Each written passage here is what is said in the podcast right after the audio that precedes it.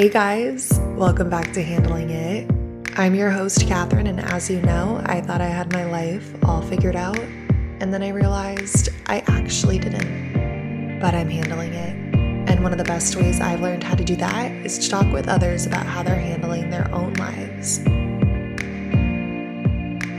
Well, thanks for tuning in this week, friends. It has been a busy few weeks on my end, but thankfully, I am getting more into a groove and I am so excited for what's to come this fall.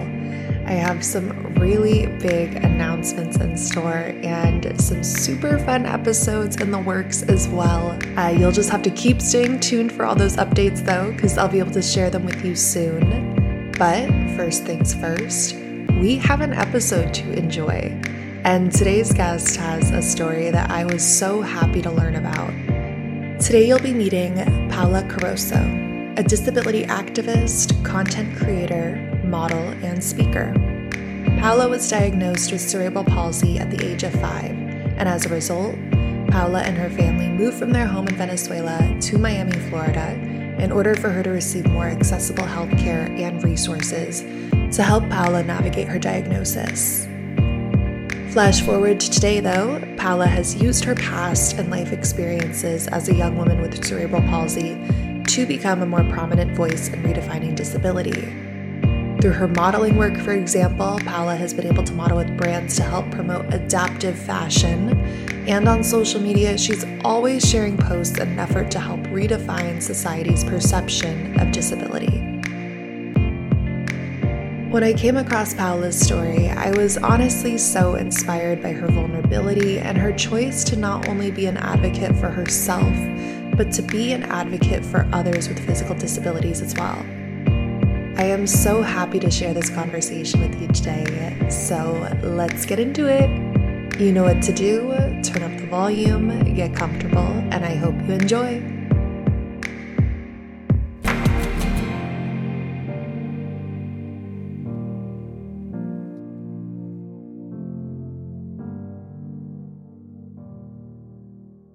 Well, like I said, uh, Paula, I'm so thrilled to have you on. I just think you're you're doing such incredible work. I had obviously given a breakdown of everything about you in the episode intro, but um, just being a disability activist and the activism that you're doing is so powerful. And um, I'm I'm thrilled to start just hearing more about your story. Um, I know that uh, your diagnosis happened when you were five years old. You traveled to the States from mm-hmm. Venezuela.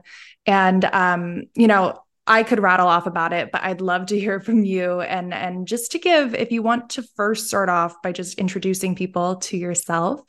Um, and maybe we could start off just by chatting a little bit about your, your story and your diagnosis.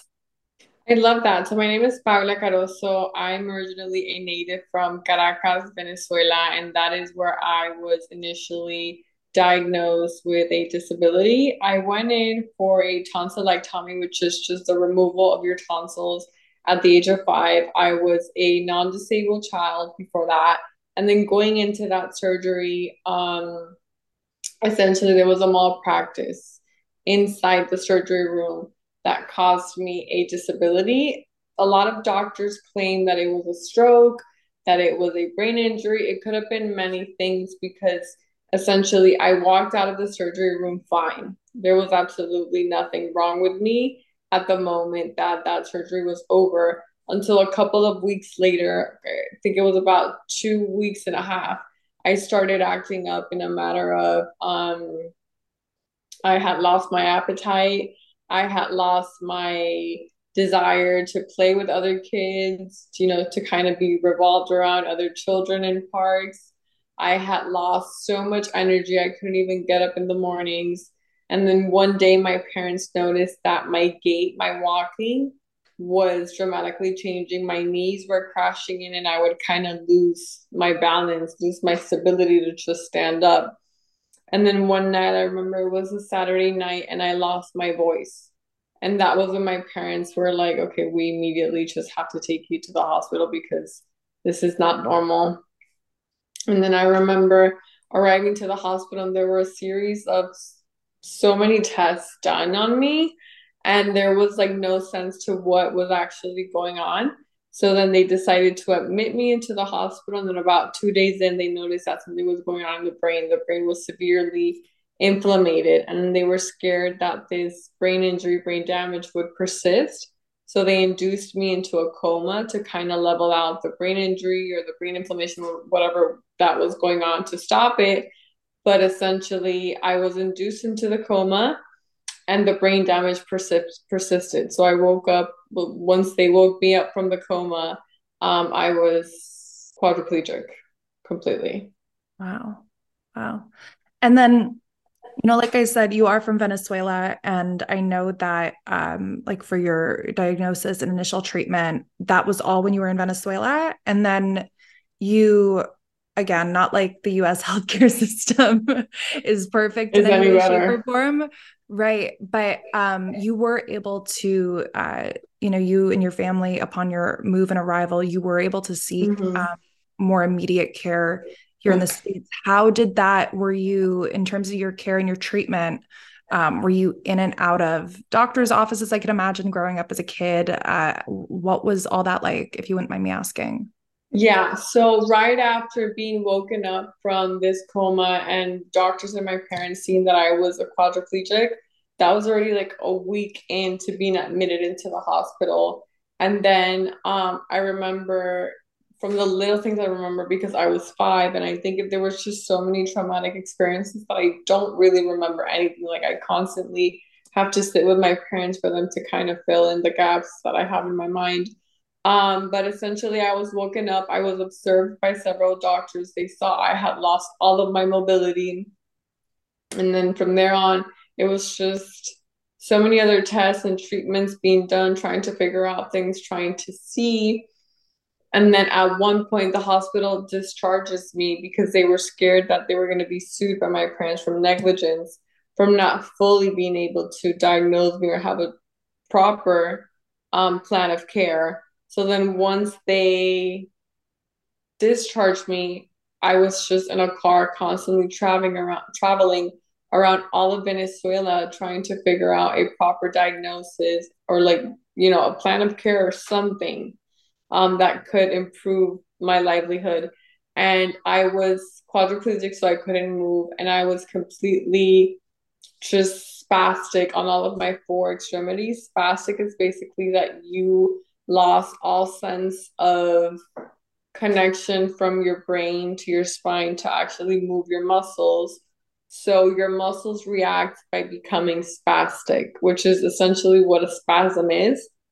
But I was always spastic. Like I was just kind of like I had no dorsiflexion in all of my four um, extremities. So going back home, my parents had to like relearn to bathe me and like relearn to to to feed me. And like I was in a stroller and then my parents were able to get a wheelchair for me. So everything just became so difficult. And then my parents had no answers from any doctors from any physicians from anybody on like what would be a proper plan of care what could be a treatment plan. So my parents decided to come on over to the USA to Miami and we kind of visited some orthopedics, some neurosurgeons, and some neurologists. And then there, I was officially diagnosed with cerebral palsy, spastic diplegia. Essentially, cerebral palsy, spastic diplegia is a condition that affects a person's ability to move, maintain balance, or posture due to a brain injury. So this was just kind of like a sequence of events that happen when you are when you have a brain injury. And it could be a non traumatic brain injury, it could be a traumatic brain injury. In my case, it was non traumatic because I didn't have any physical rupture in the head or anything that we visibly saw that kind of claimed, okay, you know, it was a traumatic brain injury. So we arrived to the USA, and then that was like another story because my parents didn't know the language. So they needed interpreters, they needed all sorts of like, you know, help with the language. And um, from what I remember, it was just hopping around a whole bunch of like medical offices. And then I think it was three weeks in being in the USA was when I officially started being treated for my disability, for my new condition. Wow. And that's, I mean, it's a lot of scary stuff I could imagine too with like a language barrier. I mean, I it's hard for me to understand medical terminology on a good day. And I couldn't mm-hmm. imagine adding in a language barrier, a language barrier. it being your child. And like, I, I could only imagine just like as a parent trying to navigate through that. Um, and like you said, just having to relearn how to do uh, just daily tasks, whether it be eating, walking, all of that, like such a learning curve having to go back and redo that. Um, if you wouldn't mind, because I feel like this is going to tie into how your activism started out, I'd love if you wouldn't mind sharing just a little bit more about, because obviously a lot has changed from, you know, your early years um, with your diagnosis and then your treatment. Mm-hmm. Um, how would you describe your symptoms? Because everybody, anybody with any sort of condition, but especially with cerebral palsy, different have different symptoms, right? It affects mm-hmm. people differently. Um, how has it affected your daily life um, just throughout just sort of throughout your life if you wouldn't mind sharing mm-hmm. so i went from being essentially fully quadriplegic to having i would say 85% mobility in my upper extremity and i still have like a 45 to a 50% um, mobility in my lower extremities. Um, I can't run, I can't walk too fast. I walk with a cane and with a minor limp because from surgeries and from having a leg a bit longer than the other and having scoliosis, this is just kind of how my body allows me to walk. Um, and this is after about 10 surgeries, uh, six years fully in rehab and physical therapies, so I would say this is like my last stance on like how I will walk forever. Um, as far as of how my disability affects me, you know, I think cerebral palsy just ranges so much. I have friends who have severe CP and they are like severely in wheelchairs with no mobility. And then you have other gals like me, which we kind of have a lot of mobility. We're not affected cognitively, we're just affected a bit physically. Um, so for me, you know, like I mentioned, my limitations are in my walking. So obviously, anything physically that um, has to do with using my legs, I'm limited. And that's from going up a step to bending down to pick up something that fell. Um, that's from entering a subway in New York City and it's packed, and I have no way to like kind of, you know, hold on to something. It could really range by scenario. I don't necessarily have pain I do have chronic pain from month to month when I'm getting to the time of the month in my menstrual cycle. But I think every woman kind of has pain at that time. But for me, it's kind of even more because it's like my muscles and my bones like just rubbing against each other when I don't even compensate weight evenly in my body. So it's like what I feel all month times 10 when I'm about to get my menstrual cycle. Um, but I would say like on a on a day-to-day life, I have to like if I have to be out at an event, I have to start getting ready like three hours before because just getting into an outfit can take me like 30 minutes when it takes a non-disabled person like 10 minutes. I've done plenty of TikToks about it, like get dressed with me, get ready with me, where I'm showing how physically challenging it can be for me to like get into jeans or get into sneakers or get into address because my body isn't molded the same way that non-disabled bodies are. So I do have to take certain adaptations and methods that work for me that aren't mainstream. You know, so anything from like having to unbuckle all of my sneakers to actually get my foot in is obviously going to take me longer to fully, you know, tie the shoe when it takes you all like a minute to put in. Um, mm-hmm. So I would say at this day and age in my life, I've learned to adapt my lifestyle. I've learned to, you know, be okay with having to take three hours out of my schedule, out of my busy schedule to get ready if I have to go out or if I have to make it to the store or if I have to take the subway and then a bus somewhere. Like I've learned to adapt to that and I've learned to not feel guilty about adapting to that because a lot of it is like we're on this hustle culture. We're on this like you know ready ready. You have to like struggle to get to where you have to be. And in my case it's been like always taking kind of like the slower path but trying to get to the same goal at the same time that everybody is getting to it. Like, for example, I remember um, growing up, you know, being in high school and just seeing all the sports that kids were able to do, all the sports that teenagers and like dance lessons and classes. And I was never able to like do any of that. So I mm-hmm. kind of just had to be okay with what I could do, which was like an art class or like, I don't know, a law class, you know, every, everything kind of stayed on like the um, the- theoric um, type of lessons and classes. But like I had to learn to be like, okay, this is my life. This is what I have to deal with from a very young age. Um, I went to college. I majored in PR and business. And then after graduating, I went to work for some fashion editorials and some fashion PR houses. Um, completely fell out of love with my job as soon as I started. I really aspired to be a, you know, a publicist with amazing clientele and, you know, an amazing goal list of what they wanted to achieve. And I just, I felt so weird because I was striving to get my clients goals when I felt that I wasn't even feeling fulfilling in my own shoes of mm-hmm. my real life. You know, I was kind of sitting yeah. there in my office having these conversations about diversity and equity. And this was when diversity wasn't even hot. This was mm-hmm. like 2016, 17 when I kind of started working at fashion houses, 2018 and that was kind of when the conversation when we were dipping our feet into what diversity inclusion and equity what you know is it's nothing to what it is today. Right. And just seeing you know the people in the room and the intentions that they had none of the intentions were ever to fully represent.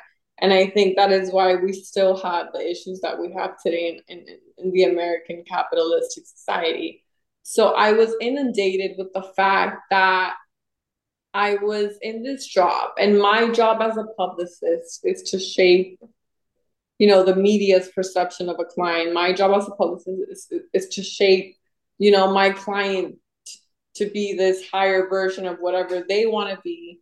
Mm-hmm. And I wasn't even doing that for myself. And I got so upset one day. I put in my two weeks. I called my mom. I was like, Mom, I just did this. I don't know if it's like the right thing. And she was like, Oh my God, you're insane. And I'm like, I guess I am, you know, I'll figure it out. And then um, I did all of that right at 2019, end of 2019, going into COVID. And then, you know, it's 2023 now. And, you know, I think we're, I think we're headed to the right track. Yeah. Well, you're definitely doing something right because, like you said kind of before, talking about the content you're putting out on social media, I mean, Paula, like when I came across your page and I started looking at everything you're doing, I mean, the the content you're showing and how candid you are and vulnerable and real and authentic, mm-hmm. it's so amazing. And it's like it's frustrating. I'm frustrated as mm-hmm. like somebody who uses social media, the fact that I know there's other content creators, right, with disabilities out there, probably, mm-hmm. you know, sharing their stories, but why is it not mainstream? And mm-hmm. I think mm-hmm. that's the mm-hmm. really, um, I guess that's still the big question. Like you said, a lot of industries, fashion industries, makeups get like a lot yeah. of industries are trying to become more inclusive, right? Mm-hmm. But I think there's still such a long way to go, specifically yeah. with representing um, individuals with, you know, physical and cognitive disabilities. And um, I guess with that said, you've you've spoken in the past about being in denial about your disability. Mm-hmm. How did your denial sort of fuel your activism and where you're at today?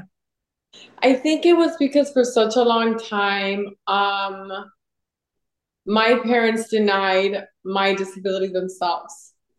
So, of course, and I think we all know this, especially our generation of millennials, we were kind of, you know, a, a big theme about millennials was healing your inner child and healing that trauma and you know trying to rid ourselves from our ancestors karma. And realistically you are what you experience. And i think we can all agree that you know experience is perspective and life is perspective So, like, if I have been someone that from the age of five, I've been hearing conversations revolving around the fact that you're not disabled. You know, you're normally just kind of have like this little situation in your leg where you can't do things like others, where you can't, you know, run or walk like others. I am going to grow up and I'm going to already neglect that part of me because it's natural. Mm-hmm it's just what is. I mean, if you, you know, if you're in this household where not even your parents accept that there is this version of you, you're going to neglect it. And I remember going to high school and kids would ask me, middle school to high school, elementary, kids would ask me, wait, what happened to you? Why do you walk the way you do? And my parents still hadn't fully addressed the situation. So I would go to school and I didn't know what to tell kids.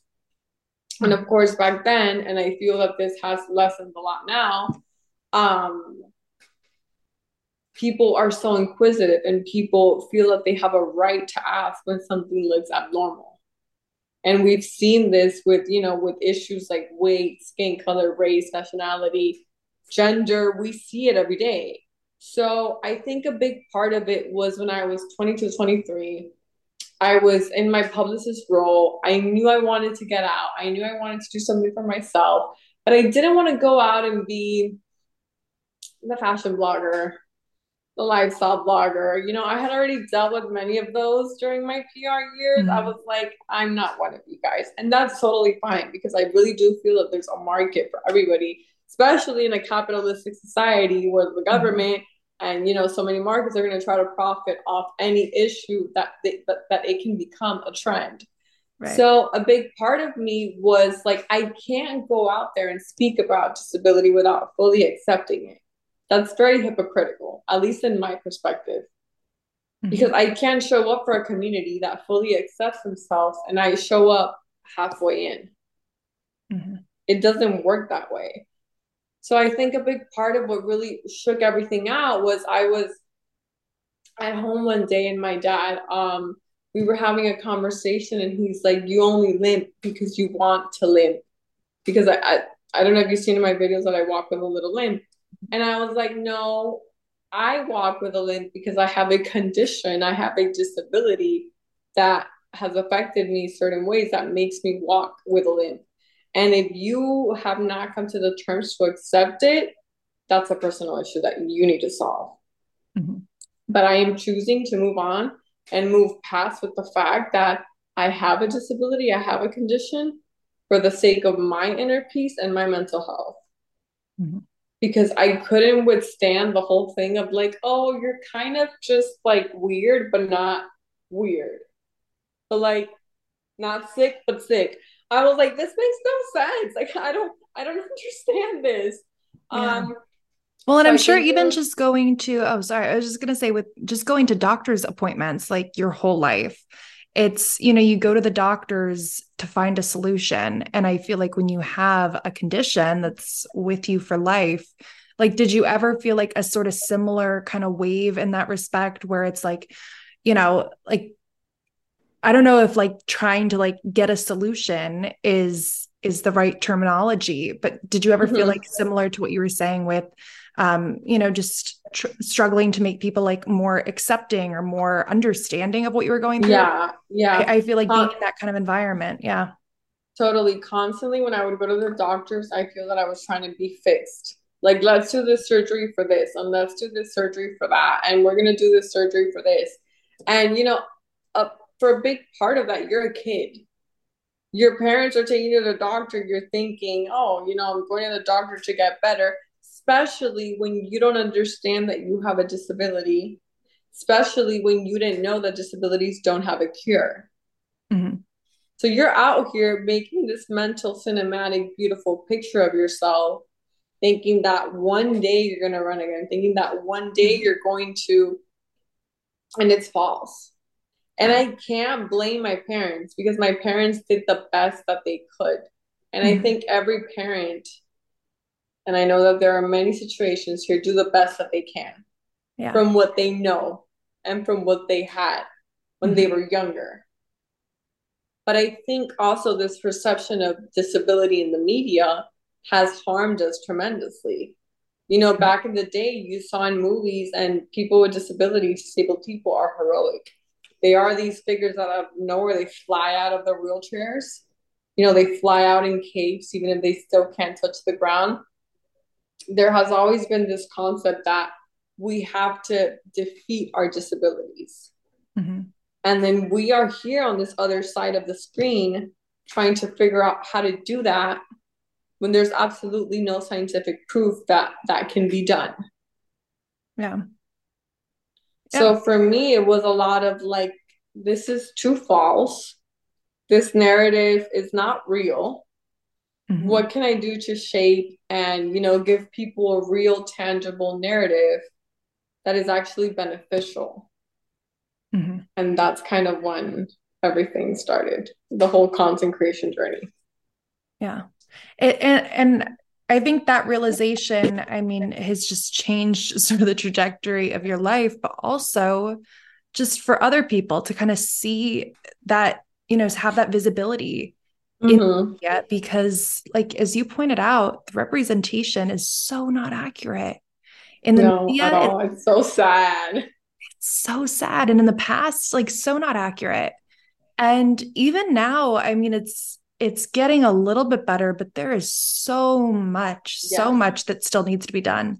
And yeah. I'm not even talking like it representation in films, television, all that. Like I mean just in the media.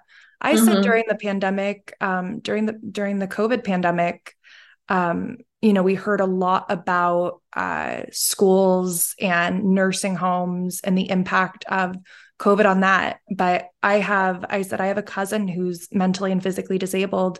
He relied on like on a day program, mm-hmm. right? Mm-hmm. Like, where were stories on that? Stories on, you know, and, and yeah, like you could go on and on. There's so many different things that are just missing from mm-hmm. mainstream media.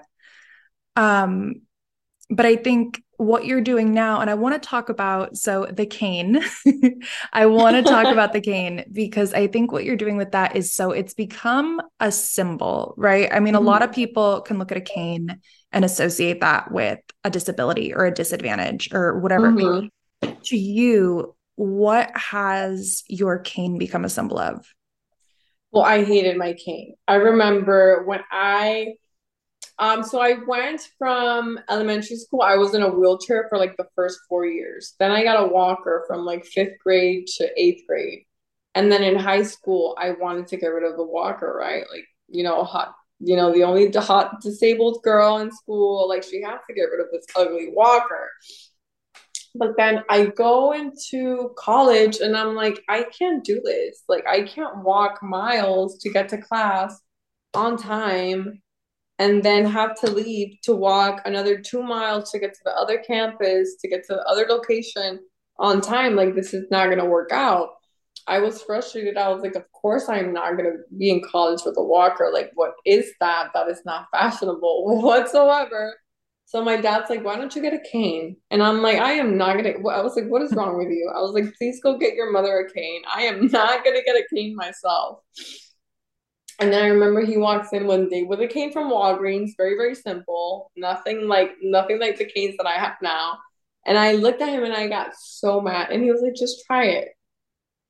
Just try it. See how you feel with it. And like that's it. Just try it. Try it on at home. Try it on the block. You don't have to take it to college. And I tried it. I fell miserably like a whole bunch of times. I had so many bruises. I did not know I needed to learn how to walk with a cane. I just thought like a cane was a cane. Mm-hmm. Um, and then little by little, I started using it. I started feeling a lot more comfortable, a lot more safe with it because I was at the point where I was walking too much in between classes and it just became physically painful to be around school. So mm-hmm. it was now I'm disabled and now I have chronic pain and then I still have to manage to get to places on time, deal with people, you know, have a smile on my face. Um, disability really has a domino effect that people don't talk about like in society and that's one of them. And then when I started the whole content creation journey, I didn't have like cute canes. And I was like, this is boring because I've already shot with this like gray cane from Walgreens like too many times. And I remember a friend at the time, he he was with me throughout like the whole process of um the starting of this content creation journey. and he gifted me a cane. And this cane was beautiful. It was like this wooden carved cane situation, and it was cherry blossom wood. And I was like, where did you find this? Like, these things exist. Like, I had no idea that fashionable canes existed. And he was like, yeah, yeah, here's a website, enjoy it. Take a couple of pictures with that, and then just like keep on doing what you're doing because what you're doing is great. And then I shot a couple of pictures with that cane, and then out of nowhere, cane companies just started sending me canes, and they just started sending me a whole bunch of canes from like neon ones to pink ones to ones that like glow in the dark, like the craziest things. And it definitely, you know, mobility aids, whether wheelchairs, crutches, um, walking sticks for people who are blind, canes, they're not fun. Mm-hmm. There's no fashion accent to it until you know a- advocates and activists started kind of coming out and requesting for companies and brands to make these mobility aids fashionable you know and i think now like my cane like my mobility aid as many other people in the community can say it's a part of me mm-hmm. because without it like i like internally in my apartment in new york city or in my house in miami where i am now I can walk without my cane perfectly because I know the environment. But if you put me somewhere with a crooked ramp that it's like a bootlegged kind of ramp without really a ramp, but trying to be a ramp, and then a whole bunch of stairs to access the metro, and then, you know, an entrance to a building with five steps up, I can't do that without a cane. Mm-hmm. I cannot do any of that without a cane. So for me, my cane definitely became the staple that it was a part of me and, you know, we continue to see that with many other advocates in the community that they go on flights and these airline companies toss the wheelchairs so hard that then when they land, the wheelchairs are broken and you're breaking a part of that person. You're breaking a leg, you're breaking an arm of that person because without that, we can't get anywhere. We can't move. Yeah. And a normal wheelchair won't work. You know, if they if they need their electric wheelchair, if they kind of, you know, they have things molded to what they need. Mm-hmm. I think in terms of, you know, just hearing you talk about the cane for you and just um, sort of the representation of it all. I mean, my goodness, I don't know if you're familiar with Selma Blair, but mm-hmm. uh, like I love her. I love Selma Blair and what she her. has done yeah yeah in terms of like yeah and just mm-hmm. I, the way she's taken her um diagnosis yeah. with ms and shown mm-hmm. the beauty in it and the strength within it and the way she's utilized her cane in the media and just uh, i think yeah she did like i don't know if it was two seasons ago two seasons ago did dancing with the stars. Dancing like with the stars. Yeah, yeah, she yeah. she's somebody who's really just you know living. showed living how with disability. living with a disability and showed how silly like any vanity that anybody has is. Um yeah. because at the end of the end of the day like no matter what situation you're in you can you know find the beauty and the power within it. And i mean Paula, like your I, I was looking at your page your tommy hilfiger campaign i mean the, the work you. you do as a model i it's incredible because you show just yes, you know, you have CP and that is a part of you, but you show that despite that, mm-hmm. you, you you have power, you have strength and beauty and like all of it. You show yeah. so many wonderful things of you know th- yes this is a part of you but you know yeah. it's it's yeah. how it's shaped you into who you are um, yeah and i think that's just so wonderful. Um, and in terms of what you're doing online and the content you're creating and just showing, giving people a window to your world and showing what it's like, but also not just showing what it's like for you, but hopefully educating people on what these situations are like for individuals with CP and just it, just showing people something different, right? I think that's what it's all about. Um, just generating a conversation, showing as a disability activist, you're showing the world kind of what a window to your world looks like as somebody with a disability. But I think it's just all about showing, you know, life looks different for everybody. Mm-hmm. This is how it is for me, and this is how it could be for others. And I think there's a ton of power within that. As you've been doing that, what is sort of the feedback, the like sort of that I, I don't know whether it be support, comments, like what has that been? Um, just sort of people's feedback. Um, I think it's been positive. I can't really say that like there's been I mean, of course, you know, you get I get bashed sometimes and on TikTok there's like people that say that I fake my disability and I mean, I think, you know, it goes back to just perspective and I don't know what's going on inside their world for them to think that. I'm not necessarily going to point fingers or judge. The only thing I can control is what I put out there and what I do. Um, but I think, you know, I think it's been positive. I think it's definitely shed light to what disability truly is, to what it can be. But it's also created a lot of support to the community and to people who didn't think they have support. I constantly have a lot of parents reaching out to me, you know, asking to book calls with me, to schedule me on calls, to see how my parents dealt with a specific situation or to see how I would deal with the situation. And I think that goes to show that the world is still needs to develop a lot of resources for specific community groups and not necessarily just capitalize on them. Because when you're making money off a community group, but mm-hmm. there's still like a stigma, there's still a stereotype, there's still a hole somewhere, that's an issue. So I think, you know, I think the impact has been great. And it's like, it's like what you said earlier, you know, it's living with a disability despite I'm all these things, but at the same time is I'm all these things because of my disability. Because without it, there would be no creativity. There would be no kind of creation for me to venture out and create the platforms I've created. So I think it's ultimately important, you know, to just continue and keep on creating content and just you know, see what comes up. Disability is a very, very broad journey, and every day looks different. You know, there's not one day that looks the same. There's not one day that, you know, so I just think it's a matter of just taking it day by day. Mm-hmm. And now you sort of hinted at some things there, but this next question, it's a big one in the sense that there are definitely loads of things to unpack with it. But how has, in your opinion, with just the way in which the world is moving, as we discussed, companies, society, like we're taking measures to make the world more inclusive, to make the world more eh, like just being more diverse, more inclusive, all of that.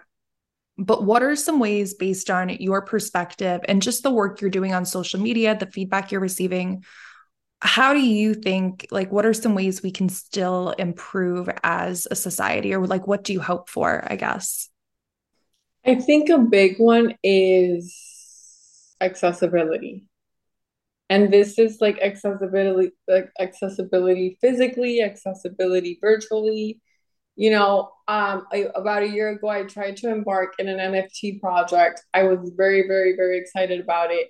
And one big complaint I got from the community is the physical world is not even accessible. So imagine the work we're going to have to do to make the web accessible and that kind of like shattered me as a whole because i had this project fully developed and i could never even you know put it on sale anything because i knew it wasn't really going to go with the community's values. And i think a big part of it has to be accessibility physical and virtual especially now speaking about ai speaking about all of these new things. You know technology is great but technology exists for a very specific reason. And we've we saw this when the World Wide Web came out, and it basically displaces intersectionalized groups. It gives, you know, advantage to groups that have access to these things, mm-hmm. and it leaves groups that doesn't out God knows where.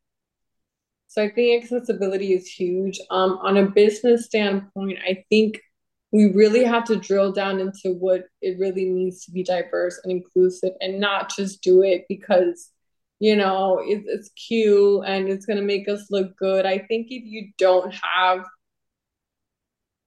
if you're putting a disabled model if a company is putting a disabled model on an ad on a marketing campaign i expect your building to be accessible i expect human resources to have adaptive technology if you have any disabled employees.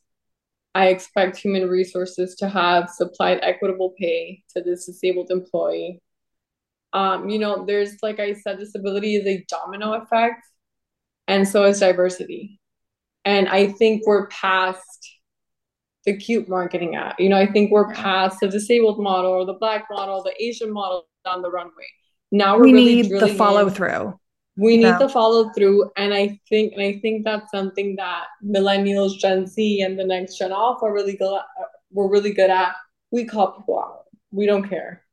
Mm-hmm. I don't care if I use your brand before. You mess up once, I'm gonna call you out. You do something that goes against what you're preaching, I'm gonna call you out. And I think that's what makes it so so so different. We're non-conformance. Mm-hmm. You know, and then we live in this society that has been so volatile for such a long time.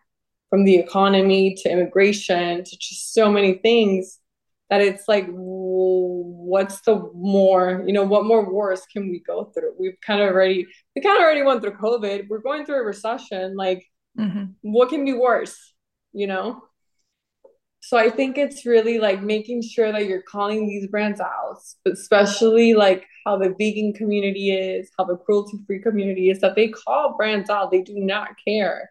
You know, I think it's the same thing with us. Yeah. Yeah. It's so much of it is the follow through. Like you said, mm-hmm. um, I think it's great when companies make strides, right? But I think a lot of the times it's surface level strides that are being made. Yeah. And there's yeah. no consistency and not a lot of follow through. And then, you know, just time goes by and the cycle keeps repeating if mm-hmm. if there isn't that follow through. So um yeah, I, I can only hope that you know times continue to change but i think it's individuals like you you know the way you're using your voice and i think it's i i love the stories you share on your platform too and i'm gonna be like linking every every all your handles up so that people can go follow because like the, the things you. you. share is so great like i loved i watched your banana bread story uh, would you mind just sharing like if you wouldn't mind just giving like a brief overview of that? For because sure. i think this is like why your page is so great and the things you share and the conversations you start up. For sure. So that day i went to brooklyn and i i hate going to brooklyn because i don't hate brooklyn itself. I love brooklyn but i hate going to brooklyn because i have to take like three buses or like three metros and then it's like going down one step you know to take me all the way down to financial district to then cross to get over to brooklyn and to get to another train to get to where i need to be in brooklyn because brooklyn's a lot bigger and it's a lot more wider. So the lines in the metro system is different. And i met up with a friend for brunch because we were discussing um, some projects and I remember I'm like, okay, I'm ready, you know, to head out, whatever. And then my friends like take the take the banana bread. I'm like, I'm not gonna take the banana bread cake because it's it's not it's it's not gonna get home like safely. Like it's not gonna get home safely. She was like, take the banana bread cake. I'm not gonna take it. I was like, okay. So halfway in when we were done um having the meeting, I was walking down. I kind of mapped the closest metro and it was like three blocks down, three avenues down. It didn't seem as far of a walk until I started walking. And the avenues in Brooklyn are a bit longer than they are in Manhattan. Mm-hmm.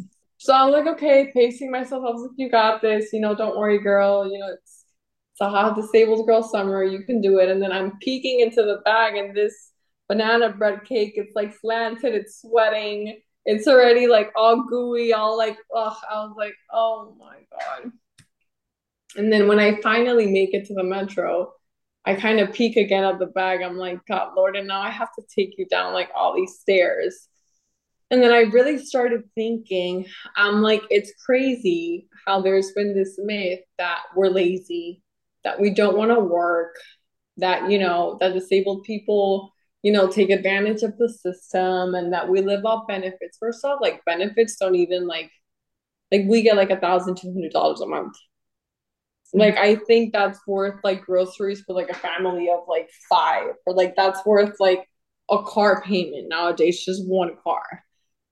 And I was like, you know, at that point, going down the steps with my banana bread cake, I was just thinking about the unemployment rate because I think one of the biggest policies when presidents have is to get people back out to work. It's to stimulate the economy with new jobs, you know, with new opportunities, with new technologies where people kind of come, you know, have spending power because people don't work, people don't have spending power. But then you have one of the biggest minorities marginalized at home because there's no accessibility. Because if I have to go through this hurdle every day to work, I'm not gonna work. Mm-hmm. What is this? Like this is not like this is not fair. This is not equal. So I kept thinking about that. And I was like, it's crazy how like governments and like societies have created these myths to go like against what's really going on that they're creating themselves. And I was just like, this is just beyond me. So I got home and when I saw the banana bread cake, I was like, I have to, I, ha- I have to speak about this because it's like disability is such a domino effect. Like you kind of like you're one off and it creates a whole system of what's really happening and what's really going on. Mm-hmm. Yeah, I mean, public transportation is ha, was not you know mapped properly for individuals with like mobility oh. hindrances, and it's it's it's wild and it's so funny because I was just last night. I was chatting with a friend of mine who lives in Brooklyn, and she was telling me how excited she was because one of you know a, a, mutual friend of ours was also moving to Brooklyn, and she's like, finally, like a friend in Brooklyn, like I don't have to yeah. travel so much anymore. Mm-hmm. Um, because it's it's tough and like even like i'm over in the uk right now in london and oh. it's like the tube oh my gosh i thought the stairs like on, on the subway were crazy like they'll they'll mark them they'll tell you how many steps it's like 184 steps on this lot and it's like how do people what? do it if there's no elevator like how are people doing this and um i think it's just stuff like that that some people may not realize on a day-to-day basis the fact that you're so open and willing to share just mm-hmm. stories while they have a sim like a silly kind of beginning with like something with yeah, bread, yeah. but it's relatable and I, I, think it makes it like all that much more impactful for people to hear and come across and pay attention to it so um yeah definitely keep you know doing your thing and keep sharing uh, you know, your story and your voice. And I think you're definitely making a difference for people. Like I said, I mean, I came across your story and was instantly moved. And I just thought, like, why are like, more like why am i not seeing more content creators out there because mm-hmm. i know mm. that there's disabled content creators out there mm-hmm. like why are they not mainstream um mm-hmm. and the fact mm-hmm. that you know your page caught my eye i think it's just so amazing what you're doing and just to continue to do it um, but I know I don't have to tell you that. You... thank you. Thank you. No, I mean, I, you know, one of my biggest fights, it's like, we, you know, we have to turn disability mainstream because if we kind of keep preaching to the choir of like disabled activists and disabled creators and disabled, you know, business owners, like we're not going to get anywhere. Like this is never going to be anything. Mm-hmm. So my fight is always like getting out there and speaking to people who don't have disabilities. And I always say, like, not everything has to be transactional. I have a lot of friends that ask me, like, how do you get into the social groups that you get into? And how do you, like, have the friends that you have? And I'm like, well, first of all, my PR career paid for one thing. And it was for, like, you know, getting into, like, these high societal groups. But another part is, it's like, not everything has to be a ticket or, like, a trek. Like, you really have to become friends with people to have them care about you your issues and then of course to advocate with you because if you're just looking for a check if you're just looking to get paid if you're just kind of looking to have transactional relationships those don't last mm-hmm. Well swinging that into some advice because um, i always like to end each episode asking you know with this being handling it has there been a piece of advice throughout your life that's really helped you try to handle it I think like back in the day when I was younger, I was always constantly asking myself, am I going to be okay later on? You know, am I going to be good? Am I going to feel stable? Am I going to be okay? Am I going to feel happy with my disability? And like looking into it, like I'm so okay. Like I am so okay. So I think it's just like having hope and having faith basically means believing positively in the in the unknown like you know when we look at faith and when we look at hope like we don't necessarily know if we can turn that into a reality but we believe that it can be and slowly but surely we work toward it until it becomes true So I think like if you have something that's kind of like, you know, tumbling your mind right now and like negative situation, like just kind of try to stick to it, you know, for as long as you can. Don't stay in places or things with people that, you know, deteriorate your self worth or make you wonder and make you ask yourself who you really are, what your value is. But I think in the situations that you know that you can control, just have faith in them and have hope. Oh, that's beautiful. I love that. Thank you for sharing that. Um, I think that is so important. Um, and like you said, it, it, doesn't matter what situation you're in; those things they just it, it's sort of like having your north star to get you through it. Mm-hmm. Um, but then the the harder you work at it, and the stronger your belief is in that hope, mm-hmm. in that faith, um, it it does. It helps make it more of a reality, makes things more more achievable. Um, but yeah, yeah, Paula, thank you so much for coming on and for sharing your story. Like I said, you're just you're doing such wonderful things, and I can't wait to see what all you continue to do. So thank you. Thank you for having me. This has been so much fun, and thank you for mainstreaming the conversation. It means a lot to the community.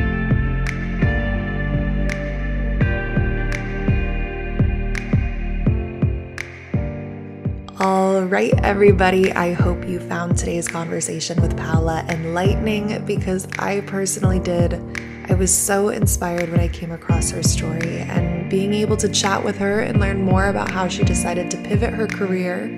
I've become such a fan of hers, and I cannot wait to see what all she continues to do with her platform. If you'd like to follow along, her details are all listed in the episode description. Thank you to Paula so much for coming on, and thank you, listeners, so much for tuning in. As always, let me know what you thought of our episode. You can reach us on Instagram at Handling It Podcast, and feel free to send us a message and let us hear your thoughts and suggestions. Now, listen, I will see you this Friday, this Friday, with a brand new episode because we are releasing two episodes this week. But until then, keep staying safe with everything going on in the world right now and keep handling it. I'll talk to you soon.